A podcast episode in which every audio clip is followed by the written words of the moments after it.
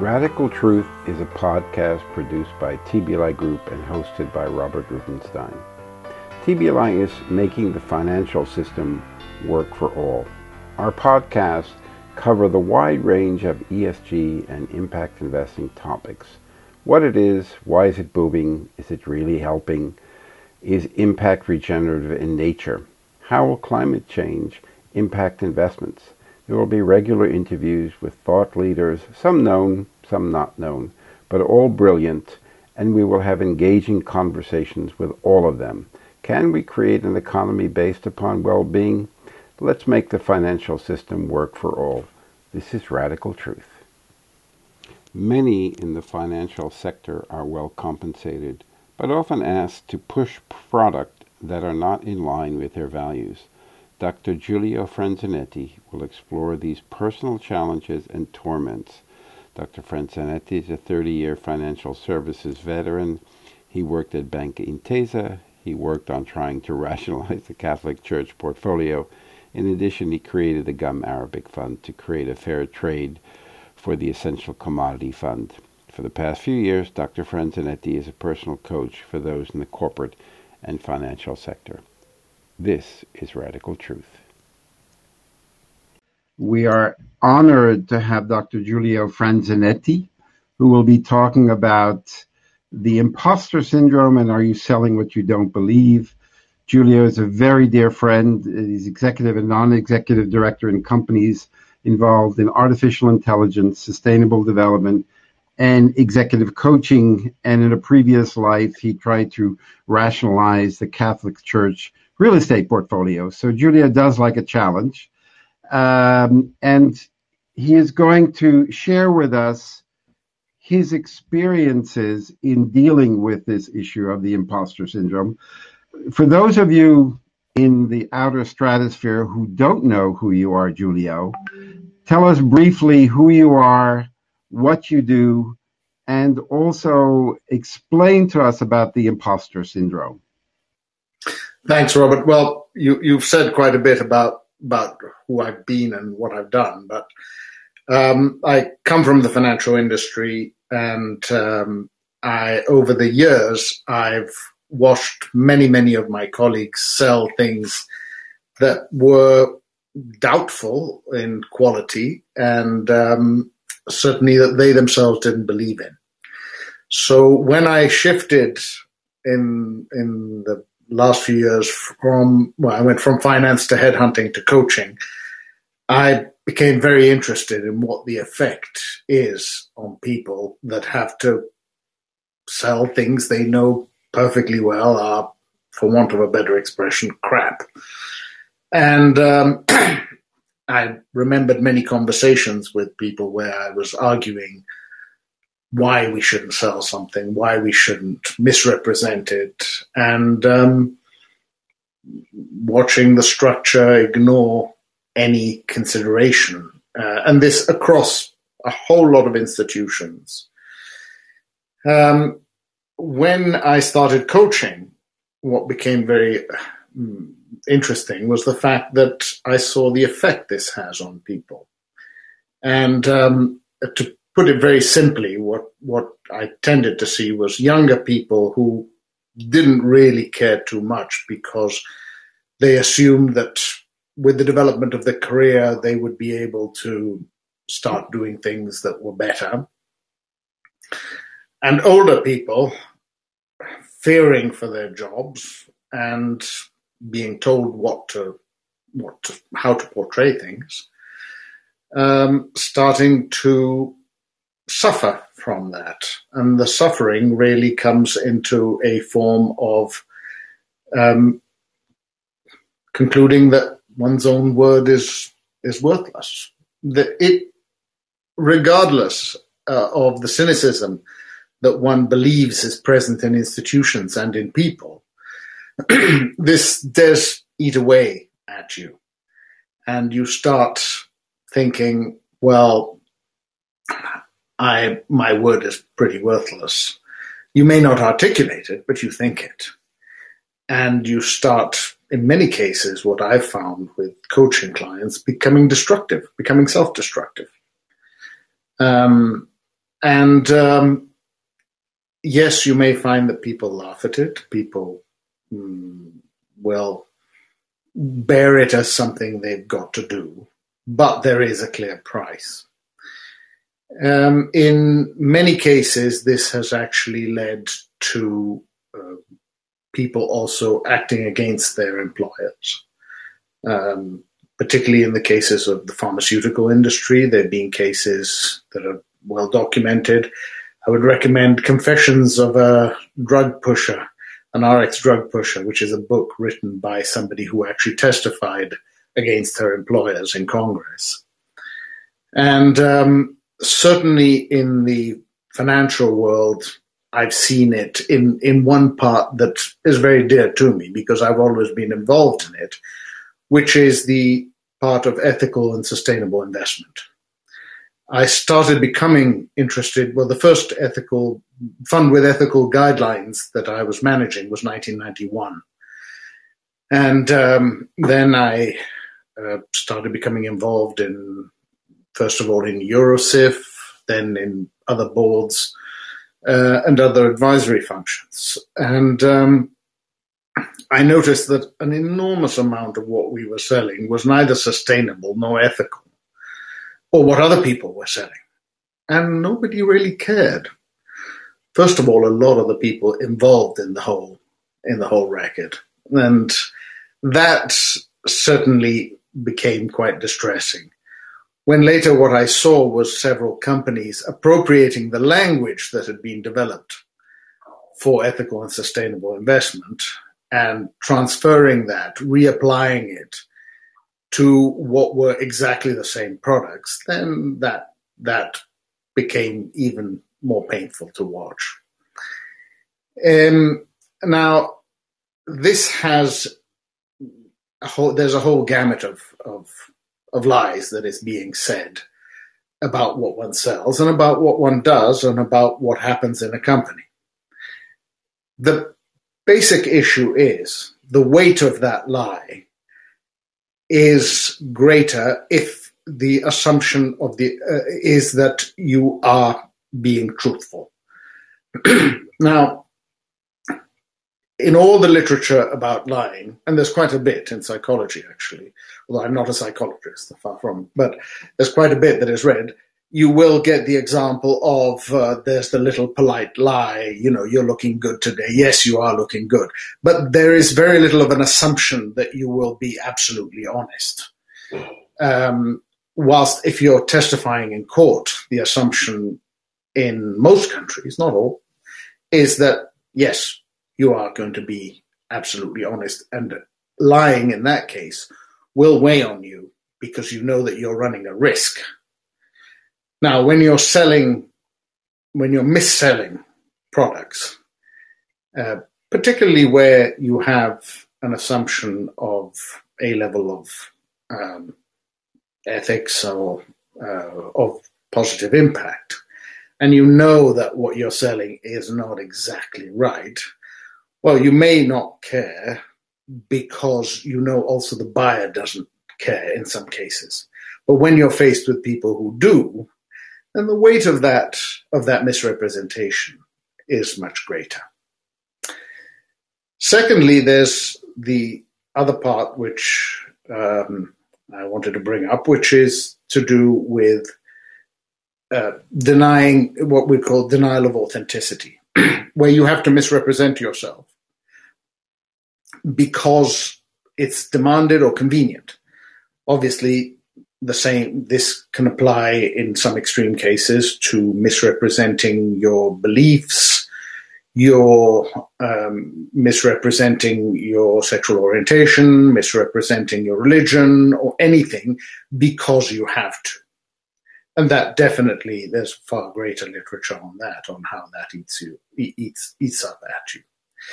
So recently, I was talking to people in um, in the industry, which is dearest to me, which is the the sustainable and ethical space. And I was asking some of them, well, look, the, the these are people who I who I think very highly of, and who I think about as honest as one can be.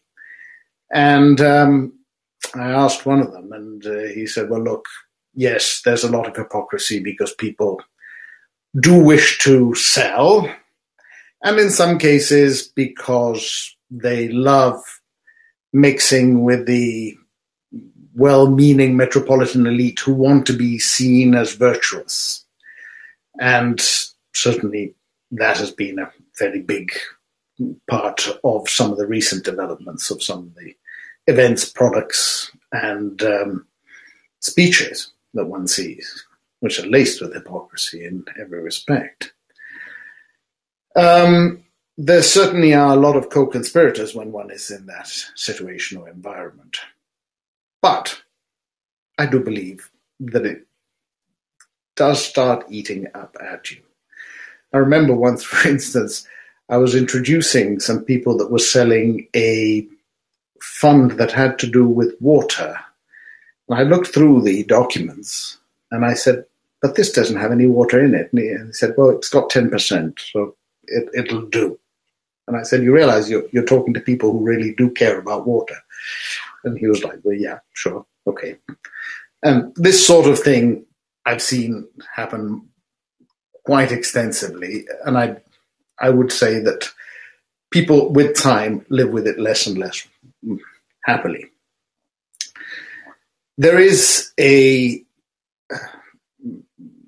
belief that uh, in any case you're moving in the right direction. The fact that one is bringing up the rhetoric and the concepts is helping. And that probably is true, if that is enough to, for the person to live with it. But more in general, you're getting into something which resembles the doublespeak that Orwell brought, described. And I'll just read the definition of doublespeak that Orwell gave in 1984. It is to know and not to know, to be conscious of complete truthfulness while telling carefully constructed lies, to hold simultaneously two opinions which cancel out, knowing them to be contradictory and believing in both of them. And that is where the erosion starts to take place. Where then it becomes even further extreme is when you get into the imposter syndrome, which is where you have a job, you have a role that you believe you are actually not even fit to pursue. You're not even fit to exercise that, that particular function. And that again is something that eats away at people significantly. It will, it brings to that feeling of self contempt, of um, mm, mm, saying your own word will not only not matter, but thereby everybody else's word around you doesn't. In this respect, I'd say it's been some of the most interesting work in coaching because I've been able to help people articulate it. Whether they got to the point that I had to say to them, look, you need psychological help for this, that, that's another, that, that, that would be in certain cases. But on the whole, just the fact that they were able to articulate it meant that they lived with it a bit better. That explaining, look, this is not that uncommon. And even in the fields where you are representing and selling concepts that should be most ethical and appropriate for the audience that you're presenting them to, well, okay, try your best, but it is not uncommon, far from it. Now, in in many ways, this has made me see some things that some of the best salesmen are complete morons because they don't understand how how unreal and untrue what they're selling is. And some of the smartest people um, actually held back in many cases. So I'd say, you know, it, it if one is in a position where one is pushing an agenda, uh, beware. When you're making your people lie, when you're making your people pretend they are able to do something they are not, you might pay for it in the end. I've watched cases where then um, the staff gathered the strength or just the feeling that they had very little to lose and turned against them. It can be that simple. Robert.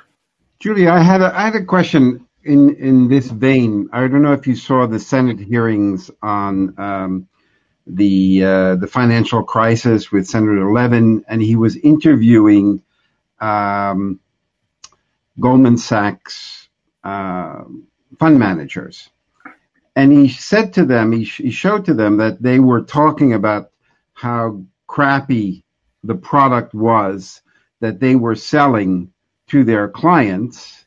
But not only was it filled with, it was, you know, CDOs, collateralized debt obligations, not only was it bad, it was awful, they ensured that it would fail.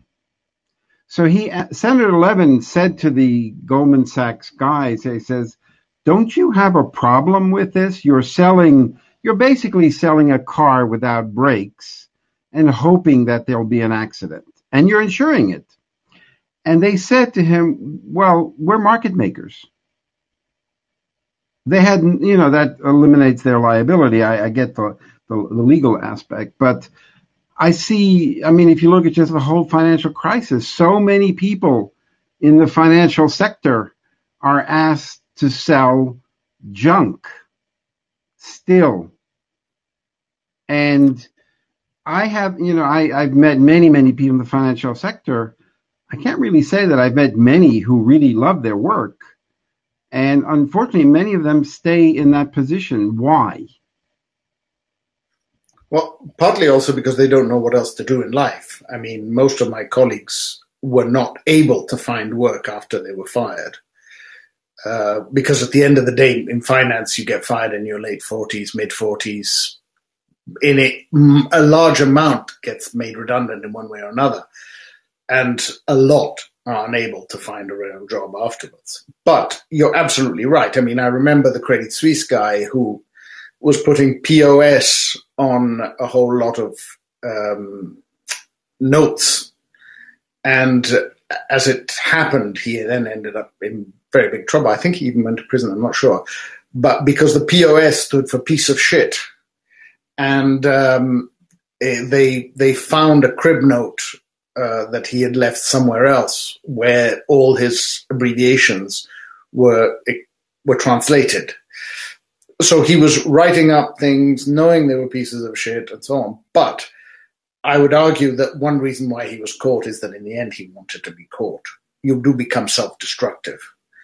You know, that that there is when you join finance, particularly the financial field, but many others as well. I mean, whether it's selling uh, medicines or something else.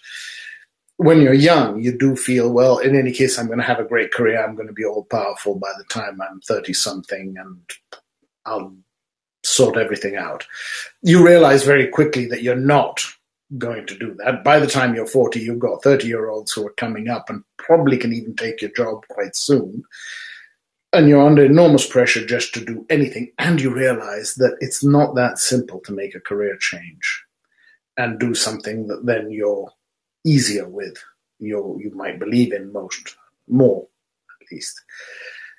Um, I, I think it's it's very hard on them, and um, they they become a danger to the company itself. The but what what I've seen, particularly in the private banks, I, I, I was actually quite surprised that it was taking so long. That I always felt they was gonna they were gonna lose their best people because at a certain time, people have enough money. You know, particularly you're probably well paid if you work as a private banker or in the banking sector at a certain level. Uh, and you want a little bit more uh, fulfillment, and you don't want to be still selling things that you really don't believe in. So, what ultimately happens, at least I think, is that the talent leaves and the functionaires, the civil servants, stay. Yeah, but the best people for the institution in many cases are not particularly intelligent. They just do what they're told. So, so that's what they want. They want the functionaries. They want the civil servants. In an organizer, in organizations like many that I've worked in and so on, yes, I think they did not want somebody who caused problems. They did not want somebody who challenged um, a whole lot of things, and uh, particularly in the in the sustainability uh, space. I mean, you and I have seen dozens of people selling things they have either no concept of exactly what, what it is they're selling, mm. or they simply adhere to a very, very light and perfunctory compliance um, mm. set of guidelines that allow them to to sell anything they want. Now, if you have a moron, he'll do it or she'll do it very happily and carry on doing it. And that is all you need in many cases.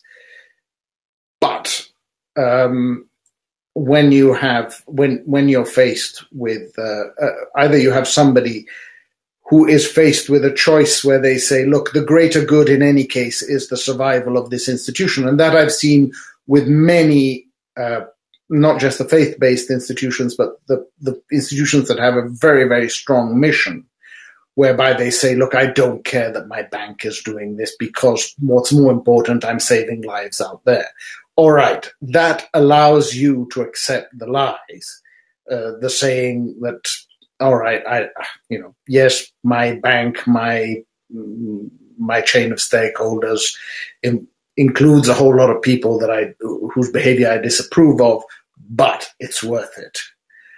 Where it's not worth it, well, then your cynicism does have a particularly negative effect, which is which keeps a heck of a lot of coaches working, oddly enough, these days. So it's very good for your business the way things are, and, and, and, you don't want anything to change. Well, no, it, it is sad that I that I that I see people who are 20 years younger than me, and aren't, they already. They, aren't you the guy selling, you know, the amphetamines and the opioids? I would hope not, but I'm also not there. You know, I, I'm I'm not there to save them and rescue them. I'm hopefully there to make them live better their life, their their corporate life, not their personal. I mean, that that's a psychologist's job.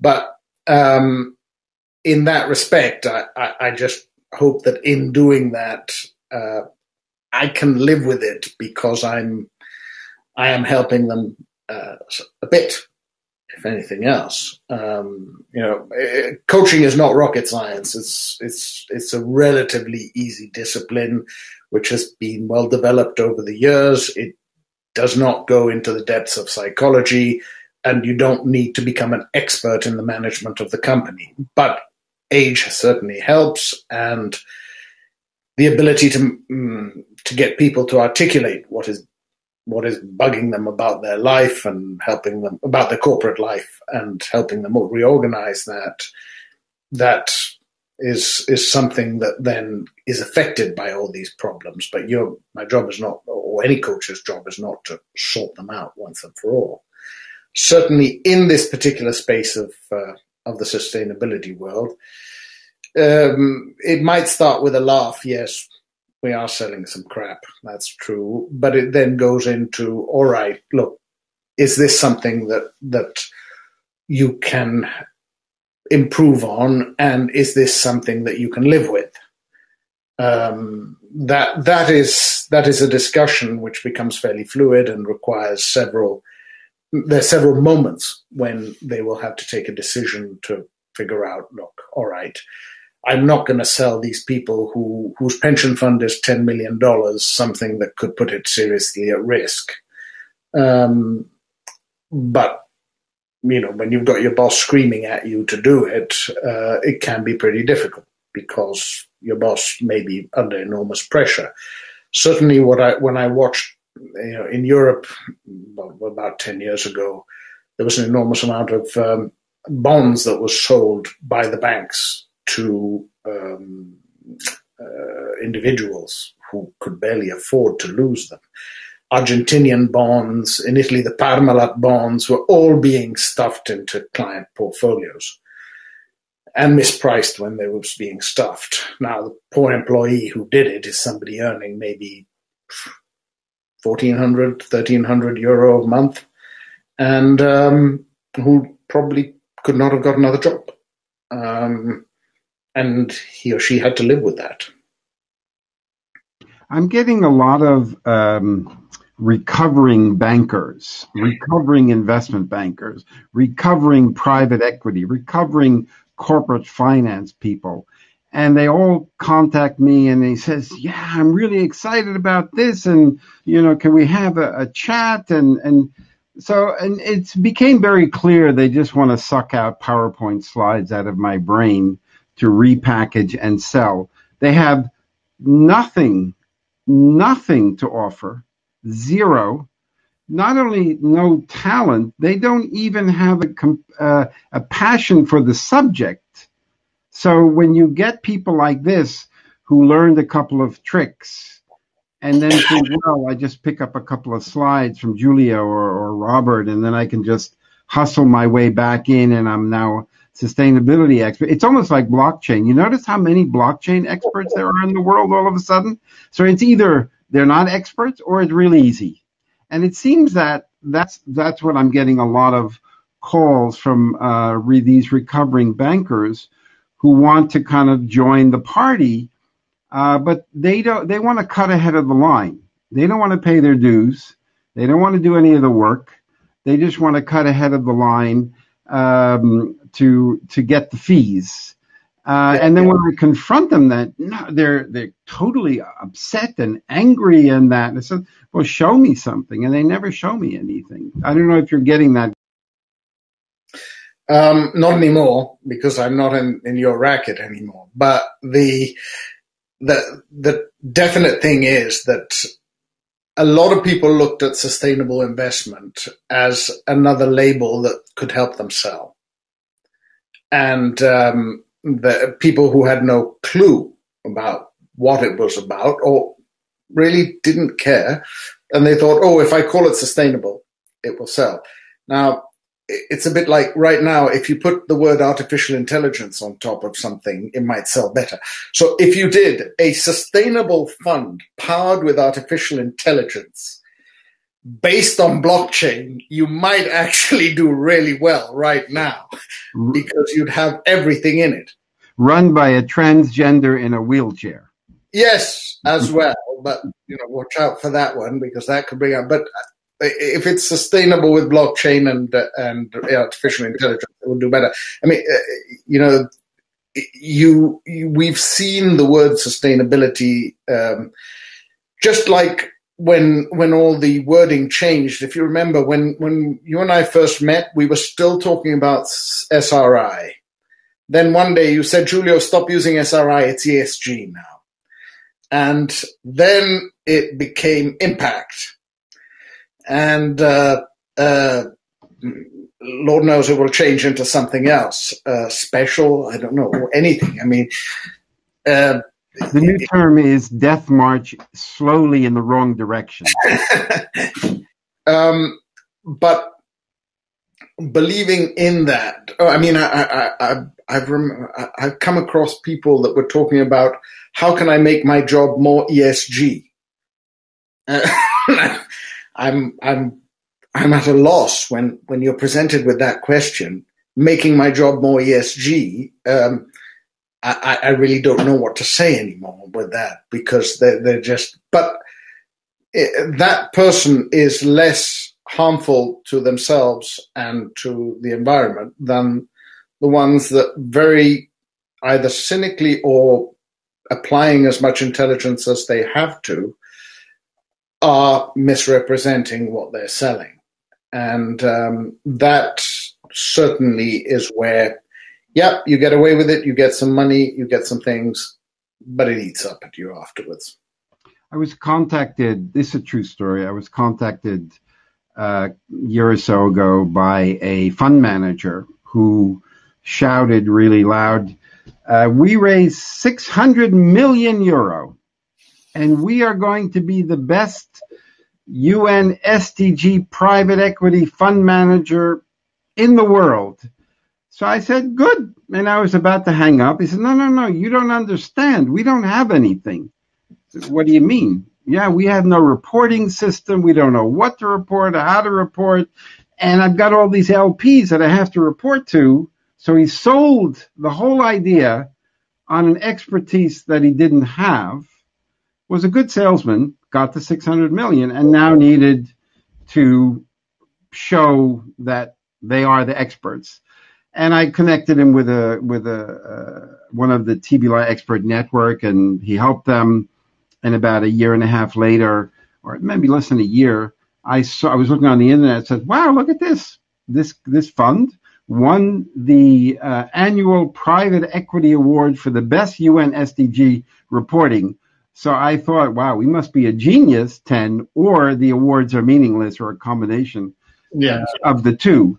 Um, and why is it that people buy into it so easily? Why is it that so few people open the kimono to see what the hell is under there?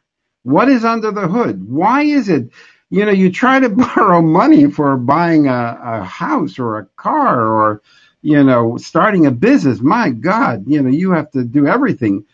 Here, people throw money at something that is doesn't have any, uh, you know, validity. It's not authentic. It's not real. It's not what they're selling. So they're selling a lie. People are the finance sector is buying into it, and there's no consequence. Well, no, the consequences usually are when you're actually representing something correctly. Um, uh, you know, most of the most of the time when I've seen, well, where I have seen companies act with some level of integrity tends to be in the privately held, family-owned companies because there is more of an identification of the family with not all. I mean, good lord, I can think of some cement manufacturers and things like that that have been rather bad murderers, actually. But um, the uh, where, where, I have seen lots of great experiences in that way, where they did not have to account to bankers, they didn't have to do anything of that kind, and they were just saying, no, I just don't believe in that. I will make sure in a private company which has no shareholders other than the family itself, I've watched them go out to countries like India to make sure that uh, if children were involved in any way in the distribution chain, they would be schooled and everything. They had no reason to do it other than the family's beliefs. Um, in the modern corporate world, it's a lot harder. Certainly, it, it is a lot harder to to follow with with the level of integrity that is required that, that would that should be required and certainly um, both you and I have paid dearly from selling things that did make sense um, that were actually had significant impact but maybe didn't involve enough of the stakeholders who control the money. And um, you know you and I both paid for that. Um, but so no, this this kind of thing, though, when it gets down to the individual, when the individual knows that they've ended up doing something they are not qualified to do, and where they have to misrepresent not just the product but their ability to do it, to to service, to provide, to offer the product, then this is where certainly the damage is greatest. The people that um, that come to you who are recovering or trying this a new direction, and you assist them, guide them, be the rabbi, be the mentor, point them in in a direction, and but they're just learning coping systems. How can I better cope with the imposter syndrome? But I just keep on doing it well, first of all, um, most coaching is done at the request of the company, not of the individual. Um, at least the one, the, the ones that myself and other people I, I work with are involved in, we, we prefer to work for the companies rather than individuals. Several reasons. One, the main one is that um, if you work for an individual, it's a lot of money. And secondly, uh, you naturally tend to identify with your with the client and say, you know, and say, yes, you're right, Robert. Yes, you're you're quite right.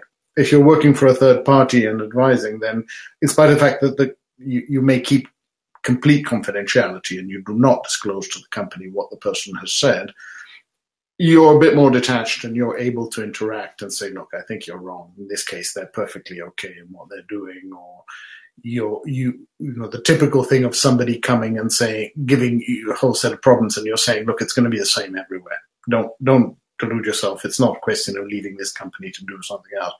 So your your relationship should have a certain level of detachment in that respect how to live with these things is a, a lot of it is about realizing what you're doing and realizing why you're uncomfortable and um, and that's that's enough if somebody gets to that point where they understand, okay, yes, I am doing something that that is making me uncomfortable. I am living with it. Be able to talk about it with some people, that is quite important. Whether it is your coach or you find some friends that you can do it or whatever with, yes, at least be able to externalize it, rationalize it, and fine, life is difficult. You've got to figure out a way to live with it sometimes. You may have a situation where you say, well, I should, this is really eating up at me too much. I cannot keep doing this.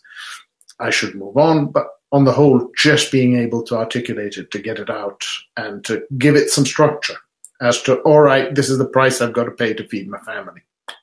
You're giving it structure there.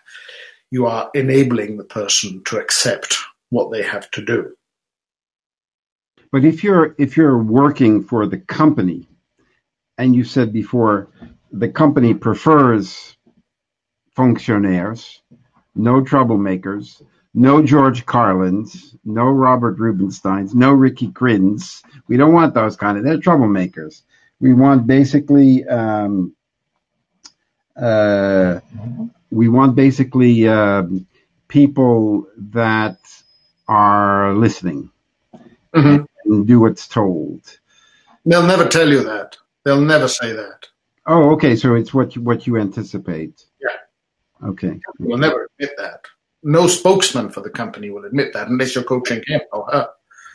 In which case, yes, but it's not going to happen. Mm-hmm. And but I know there are no angels out there. There are, you know, lots of heroes, but no angels other than you, obviously, uh, and the people on the right hand side of this screen. Um, how can you empower if, so, if the company's paying you? How do you empower them to break free or be their authentic self?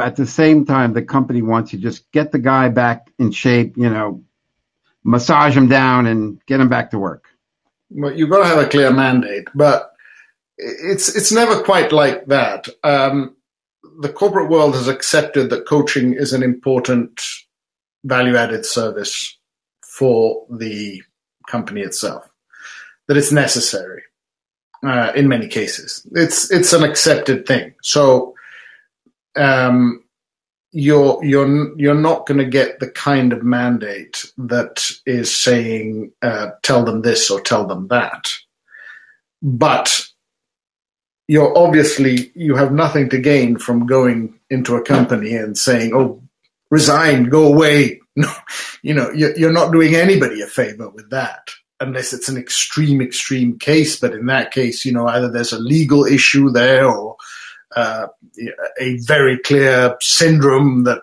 is affecting, or I don't know, somebody. Obviously, if I, it, it, it, it's never happened to me, but were I to witness somebody being bullied or molested or something like that, then that's a legal issue. So just like anybody else in the street, I'd have to report it somehow, whether inside or outside. You know, uh, uh if I see somebody being beaten up inside another company, I've got to report it to the police.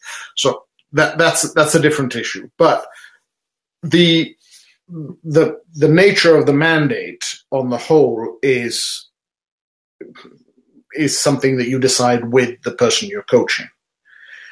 Yes, the company may provide a general framework saying, look, this is what we feel are the needs, but it's when you sit down with the person you're coaching that you then say, right, okay, this is the nature of the mandate. Now, I've never had somebody sit down with me, maybe I'm sure other people have had a lot more experience, and say, uh, help me get out of here. You know, that, that's not the kind of thing. But somebody who needs to articulate what is making them uncomfortable and how should I deal with it. You know, a lot of coaching is actually pretty simple stuff. It can be things like, um, are you following the priorities you know you should follow, uh, or other very simple things that they wish to discuss with somebody who ideally is understands their sector, understands their job, and um, will be able to discuss constructively what they what they don't want to think about on their own. But um, it, it's not the extreme cases. The extreme cases become very easy. Somebody is being harassed, bullied, forced to do something illegal, then you've got to say sorry. We've got to stop. But uh, if you keep on telling me, I'm, I've got to report it. You know, if you're doing something illegal, I would just like if I was watching somebody being beaten up in the street. Same thing. Start taking a couple of the questions that have been posed, starting with Steve. Uh, Steve, great discussion. What about, uh, let me put my glasses on. Enable peer pressure, ego, and family. Yes. You're bordering on, Steve, good to see you there. Good to see you well. Now you've had, Steve was another ex COVID case, so I'm glad you're up and around and well.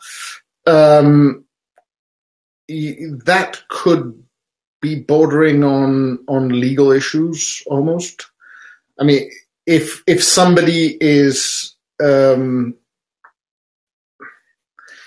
uh, on the one hand, it, it's it's a little bit vague. If you could make it a bit bit of a bit of a more precise case, but peer pressure, for instance, well, that covers a big range of things. Is peer pressure because you're being judged on the way you dress or because you're being judged on your actual work performance or what is it in that case?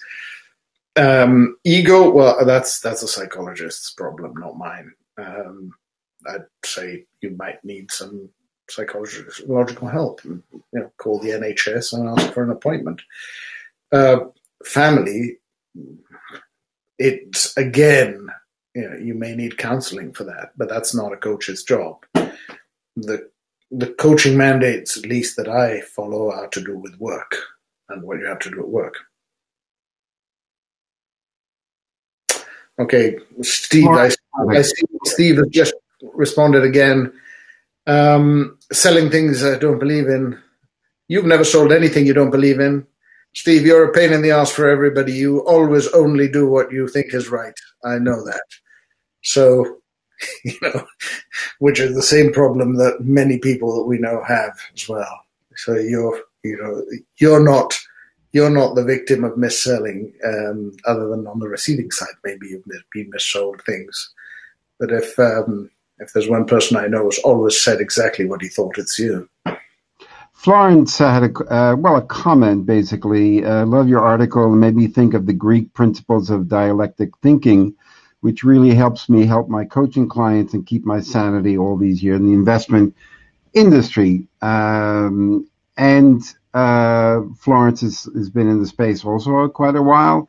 I I you know I, I remember I was with my wife who's uh, has no filter. She has no filter at all, uh, as you know. Um, and I was meeting a friend that I grew up, went to public school with, and he worked at Cantor Fitzgerald and lost a lot of people in, in 9-11. And she kept asking him, what is the fun of trading money? And he kept saying, it's incredible. You make millions of dollars in minutes, you know. And she kept saying, well, what is the fun? What is the enjoyment of that? You know, are people so seduced by the financial sector and all the zeros that is it any different from the financial or the non-financial sector with the imposter syndrome? Is it the money that's better in the financial sector that that kind of people will overlook the bad behavior or the abuse or the lies or the corruption, or is it just as bad as everywhere? Um, I you one thing that is worse is that is what I was referring to. By the way, Florence's comments very interesting. Thank you. Um, is that the expectation is somehow that you're going to be honest. If you're selling used cars, nobody expects you to be honest. Um, if you're selling real estate, nobody expects you to be honest. They know you're lying. Even if you're not, they assume you're lying. So, frankly, you know, you mm, the weight is, is less. The, tr- the biggest issue I have with the financial industry is the, the users are lulled into this false sense of security where they believe they're actually being given good advice and honest advice, and they're not. So that is where the salesman, I think, has much more trouble. Now, I, I believe that what you were talking to there was a trader, trader deal, traders deal only among peers. They know exactly what they're after, and they, you know, they they're selling to each other. They're all in the game together, and it's a game. It's like a chess match, or it's like a, uh, a sports event. When you're talking though about selling to people who don't know better, and for some reason, Lord only knows why, there is a belief that the financial industry is fundamentally honest and well regulated. And this is just not true. So you're taking advantage of people. And you know, nobody nobody really blames a car a used car salesman because you know, he knows or she knows that nobody is expecting them to to be that honest or to hold them to a higher standard. Uh, Bonnie, who used to work for the Trump organization, no, I'm just kidding. Uh, organization.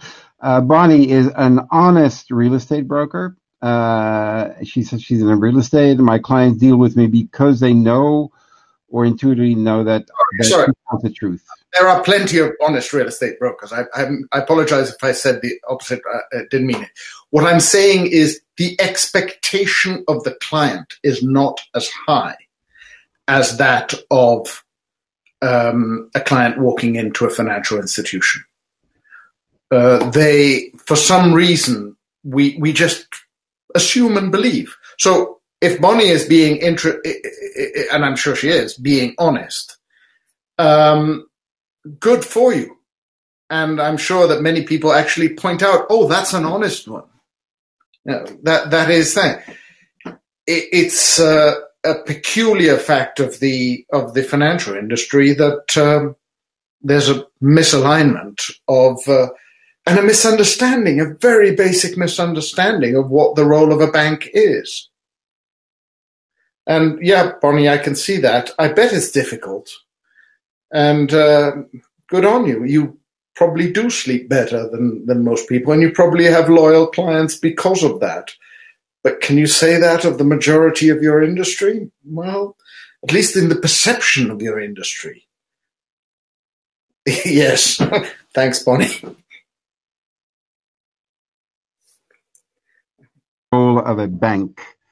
Ah, good point. What is the role of a bank? Well, you, you know, there is, I, I can't quote it exactly because I never read it in German, but something about Brecht saying what is worth to rob a bank or own a ba- or open a bank, you know. Um, and I forget the quote, but it's it's easy to find uh, online.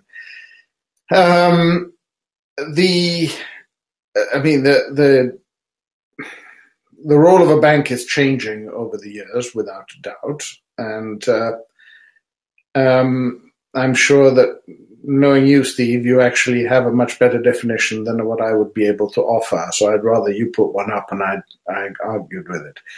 But I have to say the what I can say fairly uh, with confidence is the perception of uh, of a bank is um, uh, that of uh, an institution that will speak honestly. The perception of a certification agency is uh, that it will provide proper certification for goods. Uh, the you know there, there are you could you could do probably a very interesting study if you asked a thousand people about ten different types of companies, which ones are more honest than others, and um, figure that one out. Why I work mainly, I work only with financial institutions and tech, and some families, but that's all I work with. I wouldn't work in an industry I don't understand um, so those are the ones I know. Um, and I know the financial in, institute, on the whole, the financial industry has extremely low standards of integrity and um, and a misalignment of perception. So what? How do we? Uh, there, uh, was a, a wonderful um, uh, Adidas commercial that was never shown. And they gave these young guys, okay, do something really amazing. And they did an amazing commercial. And it was a, a German athlete, basically, um, who was in a, an old age home, was bordering on dementia, lots of elderly people, but he always wanted to run again. So he found his old running shoes and he wanted to go running. And they thought he was crazy, so they, you know, put him back in his room, kept putting him back in his room, and again, and then they hid his shoes. And then everyone in the old age home took his shoes, gave it back to him, gave him his running outfit, and they created a kind of a cordon sanitaire that, to keep the the, uh, the the hospital workers from preventing him from running out the door and breaking free. It's it's a beautiful commercial. It's really quite uh, amazing and, and, and touching. Yeah.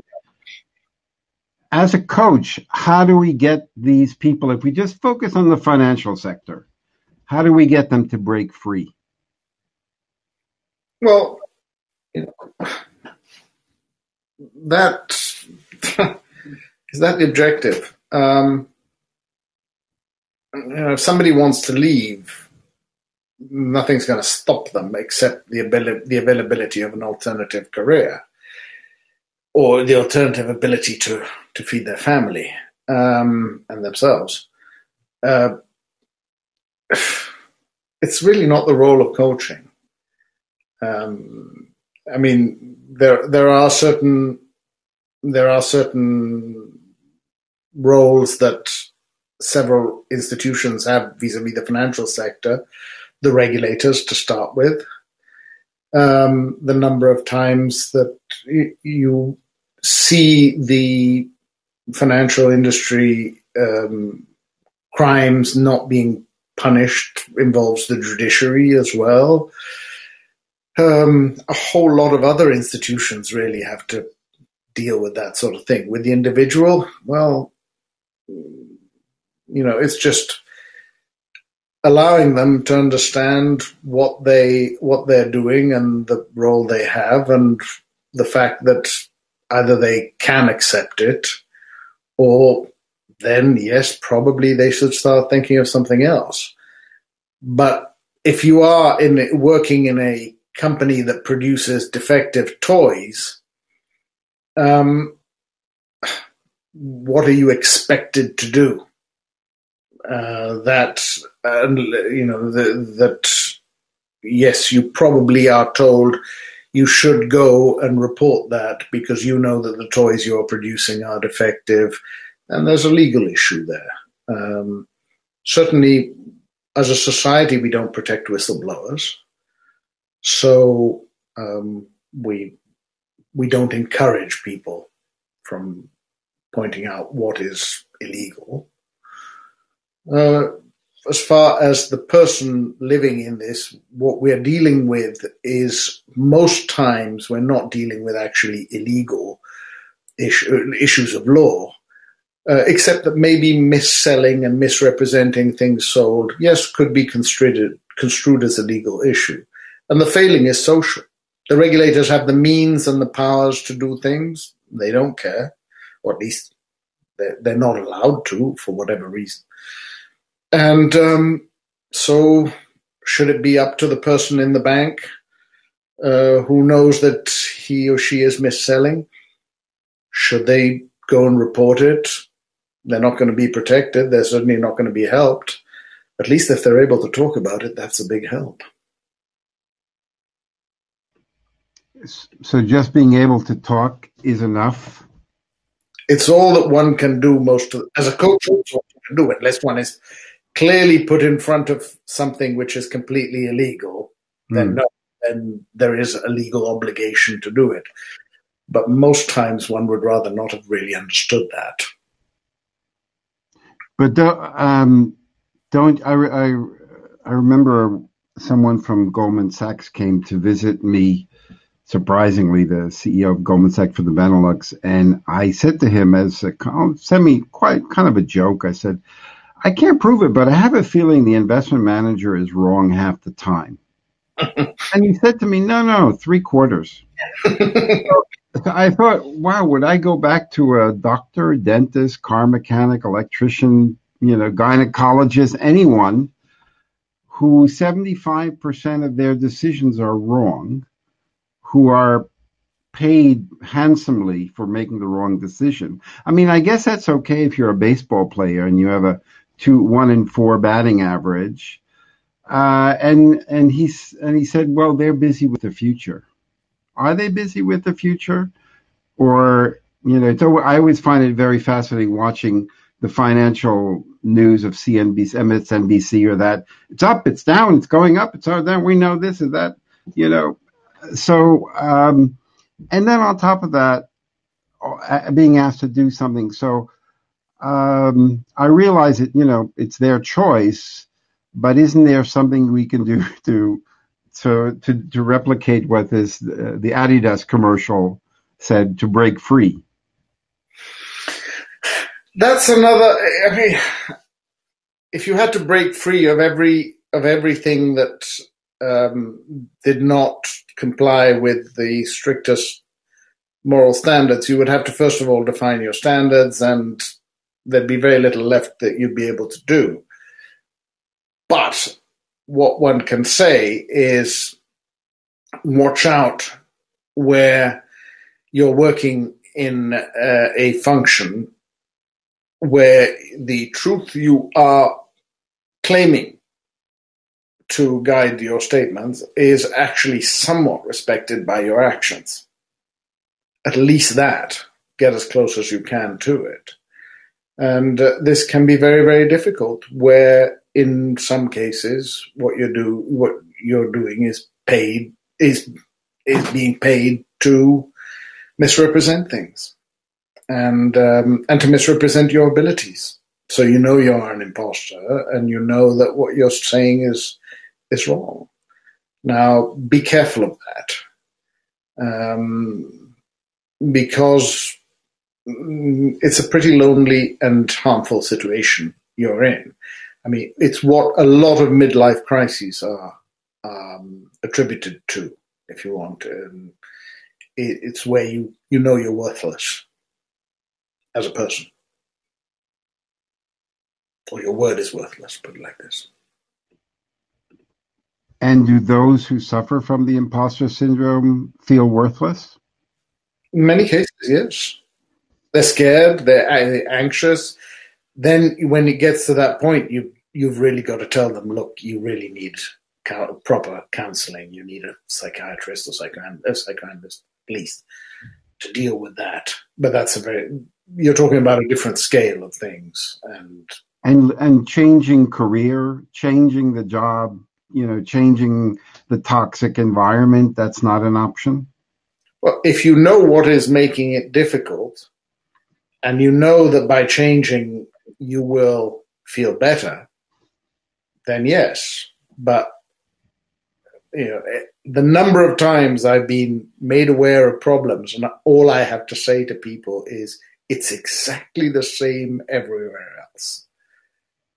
That's so common where unfortunately I say you're not going to get any better if you change. It's or you're switching one set of causes of stress for a different one. So the entire Trump administration will be knocking on your door?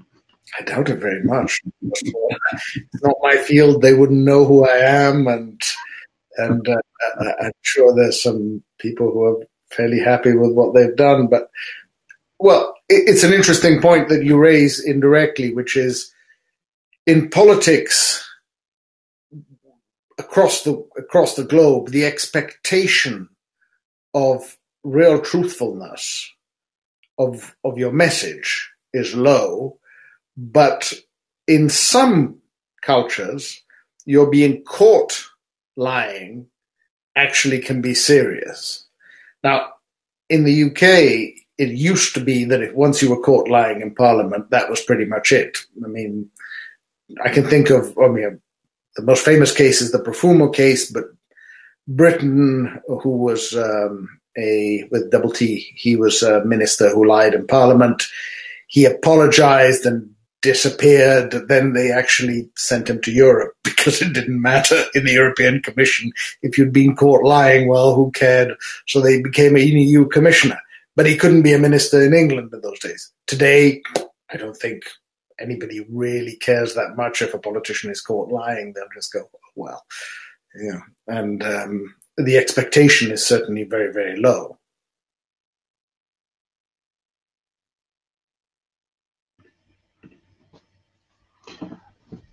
Um, when when people come to you, these probably a referral, I guess, you know, from someone else who who had who had come well, to you.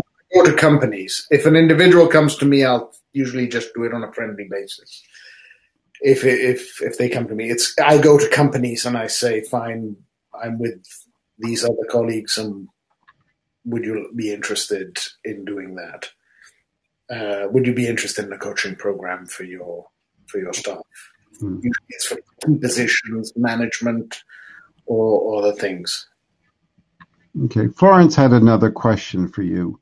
One of the issues here is to come in from the premises that you are your job or your role. A person is much more than that. What is your take on that?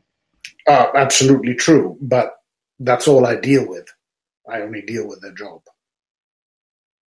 A coach only deals with your job, unless, the, I mean, if it's another type of coaching where, which I really see many times slipping into, um, into into psychology, then that's a different issue. But I'm not touching that.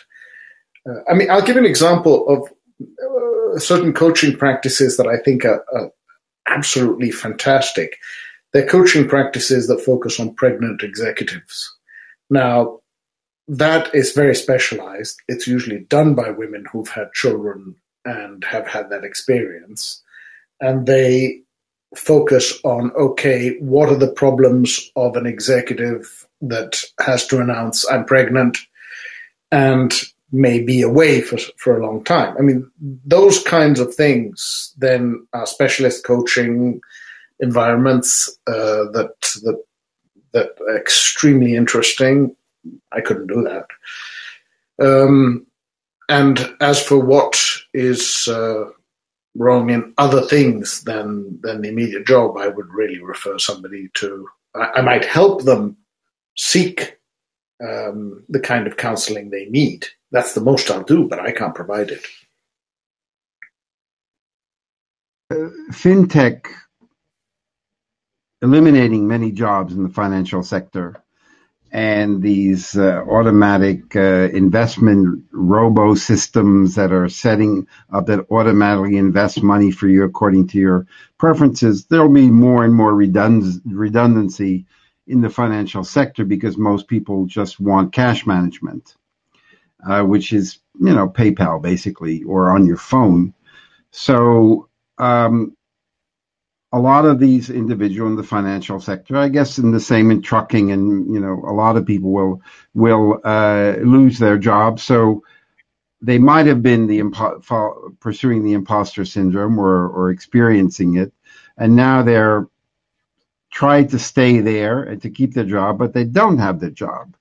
Doesn't the situation become even worse because before they they were in the imposter syndrome. Now they're unemployed, and uh, they tried to kind of keep the space by being a good soldier, and now they're not. They have nothing. Yeah, yeah. They, they, that that definitely um, with the, with the speed at which things are changing.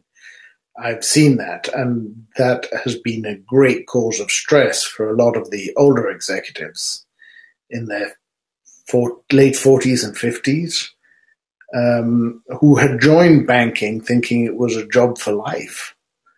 And that is one of the causes of stress that is pushing them to do anything to stay on. Um, the trouble is that it's just not possible. They can't, they won't manage. And they will, they will be culled as the institutions also merge and new things are formed where their skill set may not be required. It's pretty scary, and it pushes people to do anything to stay on board. Bonnie uh, had a comment here in her hum- humble opinion. It's important to do the inner work, aligning what's in your soul with the outer world. The world has to catch up. It's an evolutionary process. Um, I mean, one can't disagree with a statement like that. You're, you're, you know, you are saying things which are self-evident. Yes, I, I can't disagree with uh, with that. But now you're in the green space uh, from from your description. How much have you seen in the green space that is total nonsense? Absolute the number of deals that I've seen and the number of people I've dealt with who plaster the, the word green everywhere. And do you, do you, Bonnie, do you find that these people live well with that? Maybe today, but once green becomes seasoned and it turns to brown in many cases, then hmm, I'd love to see what the effect is going to be. Yeah, lots of greenwashing, lots of it. I mean, I've come across um, because of the enormous interest of the financial industry in sports. I've come across to what they now refer to as sports washing, which is another very interesting thing. Um, anything, anything to use um, what looks okay to make the unpalatable suddenly delicious. Do you mind if I just show this short clip?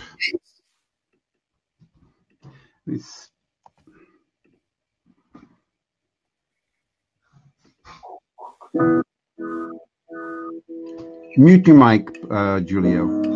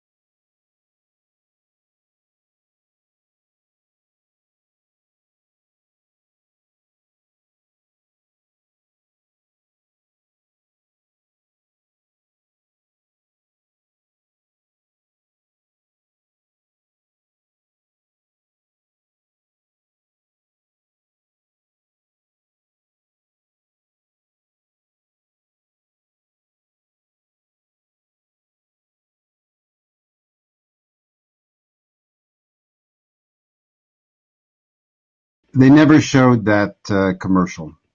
It was made by um, a bunch of young uh, communications people, but they never they they never they were afraid to show it. uh, which is un- unfortunate. Um, Steve had a comment. Amazing ad. I mean, to to to some extent, I'd say you know what is even more amazing is actually Adidas did score very very high in the um, in the analysis of, of control of their supply chain to avoid slave labor, to avoid a whole lot of things. Um, Nike and Puma, I believe, scored also very high. Um, and, you know, that that is even more newsworthy than, than, yes, very good ad that was made and everything else. But the communication so many times runs far ahead of the reality. And there's a lot of interference with um, the people who assess the companies. Um, you know, I had I had a few dealings with fair trade in uh, the time I was trying to do things in Africa with you. Giulio, uh, tell everyone exactly what happened because I found it one of the most shocking examples uh, of the entire sustainable investment world. Uh, so please share, the, share what happened. Fundamentally, what what happened was that we hit the wrong message. The wrong, you know, the structure we we worked on for uh, a particular commodity fund was one where we were saying this is how we can have the greatest impact to improve the um, the prices at the farm gate level in Africa. And um, the problem that we came up with was that the structure we were offering did not employ enough white boys and girls to go down there at a thousand dollars a day, which is what a large amount of the industry, of the NGO industry, and of the aid industry is about. Uh, we we just didn't see that, and we were wrong. We should have figured that one out before going out and trying to do a fund, which we were well supported by APG, who I'll be always grateful for their support because they understood it and they saw through the whole thing. Um, but we hit a brick wall once you hit the aid world, where aid is not about the actual engagement down on the ground in many cases. It's about supplying a whole food chain at home and we had ignored the food chain at home. Now, when we dealt with the uh, a lot of a lot of the NGOs and a lot of the aid giving agencies, we came straight up against a brick wall. And what you and I had not understood was that their message was fundamentally a lie. Where we did find the support was at a very high level, at the sort of APG FMO level, where they said, "Yeah, okay, go ahead, do it. You've got to find the other guys first, well as well." And no, there is, um, so which is you know, at the end of the day, look at the number of scandals that have happened in the NGO world um, ever since we were working on that particular project. But we had misunderstood those people, although they claim to be focused on the help they're giving down on the ground, a large amount of them was just concerned with feeding huge supply chains of consultants back home and companies back home. And no wonder in the end they, you know, you find morale is pretty low with them and they end up doing all sorts of unspeakable things, as happened with Save the Children, with Oxfam, a whole lot of them. And I'm pretty sure that the fact that they had to lie about so many things was what got them into becoming so worn out from a psychological point of view. Uh, people, uh, particularly, you know, I mean, TBLI is uh, people always often call us the George Carlin of the impact investing space, speaking the radical truth. And people don't like to hear that their children are ugly. Um, but sometimes you have to tell them that that their children are ugly. Um, you're working with the aftermath, so with the results of a toxic environment or whatever, a toxic community. Uh, what can we do be without I, I, don't want to take any business away from you what can we do to prevent people ending up uh, you know in your office Oof. they're going to keep coming don't worry it's not going to there's never and and there's an overabundance of toxicity around. Yeah, never it, run out. It's natural. It's a bad smell, and it's there, and it's natural.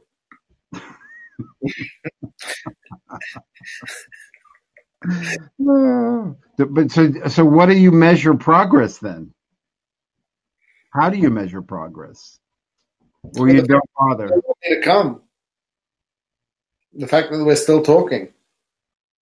That's the basic thing. And um, on the whole, certainly, well, you know, with with all these things, it's it's not like it's not like being a psychologist. Far from it. It's but the fact that you are engaging with the um, with the company and with the people means that on the one hand, the staff is happy with you and is actually asking and saying, "Oh, actually, I'd like to see him a bit more." It really helped with that tough month when I had 17 things to do, kept me focused, organizing uh, my day properly, and so on. It can be even that simple, or it can be one of you know, the person says, "Well, I, I, actually chose my battles much better."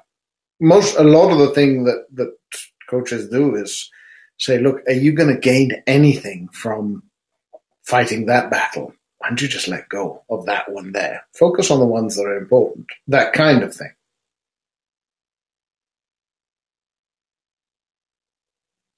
Thomas had a question here. Uh, in the end, some end user consumer will be involved in the value chain, so transparency at the time of purchase is that not an overlooked factor? I guess you're in the supply chain business, Thomas. Well, the that really um, gets is beyond your your your your question is largely out of the scope of my expertise. What I can say is this: if you are portraying the projects, uh, the things that you're selling, as something that where the supply chain has been verified in a transparent and accurate form, and you have your doubts, you're going to pay for that in the end yourself. You're going to start saying to a friend, "Yeah, what I sell is actually crap," um, and you're ending. You're going to end up saying it non-verbally to your clients. You're going to end up in in different ways. The whole certification, value chain certification business is um, accepted again without challenge by most consumers. They just see, oh, it's fair trade, fine. It's this, fine. Um, it's the the fish that I buy in that particular shop is sustainably farmed, fine. Well, what does that mean? I've never seen somebody go to the shop and say, sorry, could you show me what that certificate means? And then look up online and say, all right, what does that certification standard actually mean? Um, take chocolate. Chocolate has uh, several standards, and um, a lot of the industry has rejected the fair trade standard, but it hasn't rejected it because it wishes to um, employ slaves. It's a it's rejected it because they didn't agree with the standard, with the way it was measured, and with the enforceability of the standard. Um, now, you know, the World Cocoa uh, organization, I can't remember exactly the name it has, has tried to produce others other standards in that particular case. But the issue down the line is who along that line knows what is really done, and are they happy with what is being done? Maria had a question for you. Um, Dr. Franzinetti, wow, okay, I'm impressed. What do you think is the solution to be authentic and totally sustainable solution? And and do remember the important quote of of George Carlin, scratch any cynic and you will find a disappointed idealist. yes.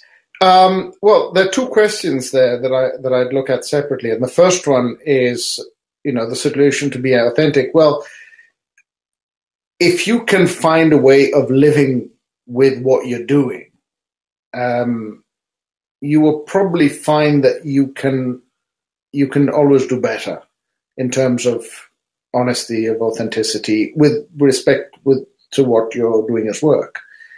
Uh, I've certainly made huge mistakes in my career. Good Lord Almighty, and I had to sort of paper them over in many ways, but or not not talk about them and so on. But you know, all of us has um, we've we've all done uh, certainly things that we didn't live with comfortably.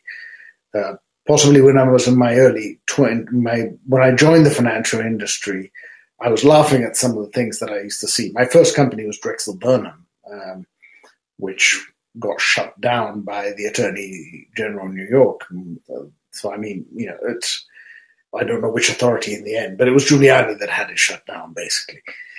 Um, now, what I used to see there, wow. But I was in my early 20s and I thought that was just life and it was normal and uh, I'd laugh at it. But uh, what was happening with uh, some of my um, colleagues, uh, particularly the, the Los Angeles group, who was more famous, the Michael Milken one, was racketeering, and that's how they got them. Um, but being in my early 20s, just having got into finance, I thought, oh, that's how things work. Wow, okay. Yeah. Later on, you realize that eh, that's not really how things work. And uh, the more you put yourself in a position where you can be honest, the safer and stronger your position it will be to live with yourself while doing it. Um, so that that for for your own safeguard is makes it easier. When it comes to truly sustainable solutions, well, that needs a lot of research. Um, to whatever extent your behavior can affect sustainability, you need to research it. And um, you know, I, I, I sometimes I'm very amused at people who say, "Well, I've put a solar panel on top." And I say, "Well, you know, did you look into what it takes to make that solar panel? By the way." Um, and, and they didn't look at that manufacturer. They just assumed that if I put a solar panel, I'd done something good. Um, it may be so, but you need to you need to do the work, and there's no easy thing with all these things. Thomas had another question for you. Uh, thanks, G. Okay, we went from Dr. Franzinetti to G. So Ali G here. Uh, my point is, usually when I was teaching, I, I my students to call me Doctor G because that sounded like a rapper's name, and it made. my point is, user-driven data discovery in the hands of the consumer, given the possibility of pervasive app in the hands of the factory workers. Of course, most positives are will be reported, but the competition would then be there. I'm not quite sure what you're asking mm. or saying. Do you understand? Yeah, no, but he makes a good point. I mean, it, it is a complex issue there, but the main thing I'd say is just when you, whatever stage you are in the production process, if something affects you to the point that you've got to lie about it, well, that will be a problem. Try and get out of that, of that situation. Easier not to keep track of all the lies. It's less effort, it's less energy. Yeah. You know, just to be straight. I know it's boring for you because you're used to so many books. Well, because you know, there's so many things. Look, there's there's so much complexity in the work environment and um, th- there are issues where uh, the the managers in particular have very little time and very little ability to discuss things. Um, so um, there's there's certainly so much grey to, to go over. Plenty of work there. Do you like what you're doing? Do you oh, like it more than when you worked in the banks? Oh, without a doubt. Yes, without a doubt. I mean, it's you. You put, you know, fine. I turned sixty this year, but you put at the disposal of many others the perspective that you've acquired, and you're no longer in a phase where you want to demonstrate that you're Superman and you want to do this, that, and the other. You know, you you, but you're still young enough to be able to contribute, and um, so quite, like golf I've never played golf in my life. You can do it, you know, until you're a hundred and you're outside and fresh air. Until you're a hundred, mm-hmm. uh, but you may be too far removed. At a certain point, you'll be too far removed from that industry to understand what's going on. So you can't actually interact effectively with people once you're too far removed from it. So um, when I when I talk to very young people who I I I do a certain amount of work on a voluntary basis with, with young people who are looking for their first job, who are uh, doing all that. And I want to keep doing it simply because I acquire their perspective to some extent. So, you know, I, I, I don't, I do, do much as sometimes parents will come to me saying, Oh, would you help? I don't know. I'll do it for free and please just stay away. Um, so from that point of view, as long as long as your perspective allows you to understand what this person is doing and what their work is about, then yes, you can keep on doing it for ages. Then there's the question of families. Families are another interesting thing where, uh, for instance, in, in the philanthropy side, uh, I think that families have enormous uh, issues in terms of the older generation not understanding what is important to the younger generation. Grandpa wants to restore the chapel in the town where his great grandfather was born, and grandson wants to develop a community in uh, Haiti, and um, they're just not talking the same language to each other. The, these kinds of things also have um, have come up where the denial of authenticity comes in with the families is families that pretend they are what they're not. Uh, families that have reconstructed a past that didn't exist, um, tried to make people forget about a past that did exist, uh, that kind of stuff, that wears on them too. Don't you find that? I mean, I keep hearing the this over overused word, like almost like awesome in the U.S. Everything is awesome. So there's overused word of authenticity that people are looking for authenticity in their relations, in their community, in their contacts, and the people they meet, and um, or is it just they're just coming up with a new awesome word?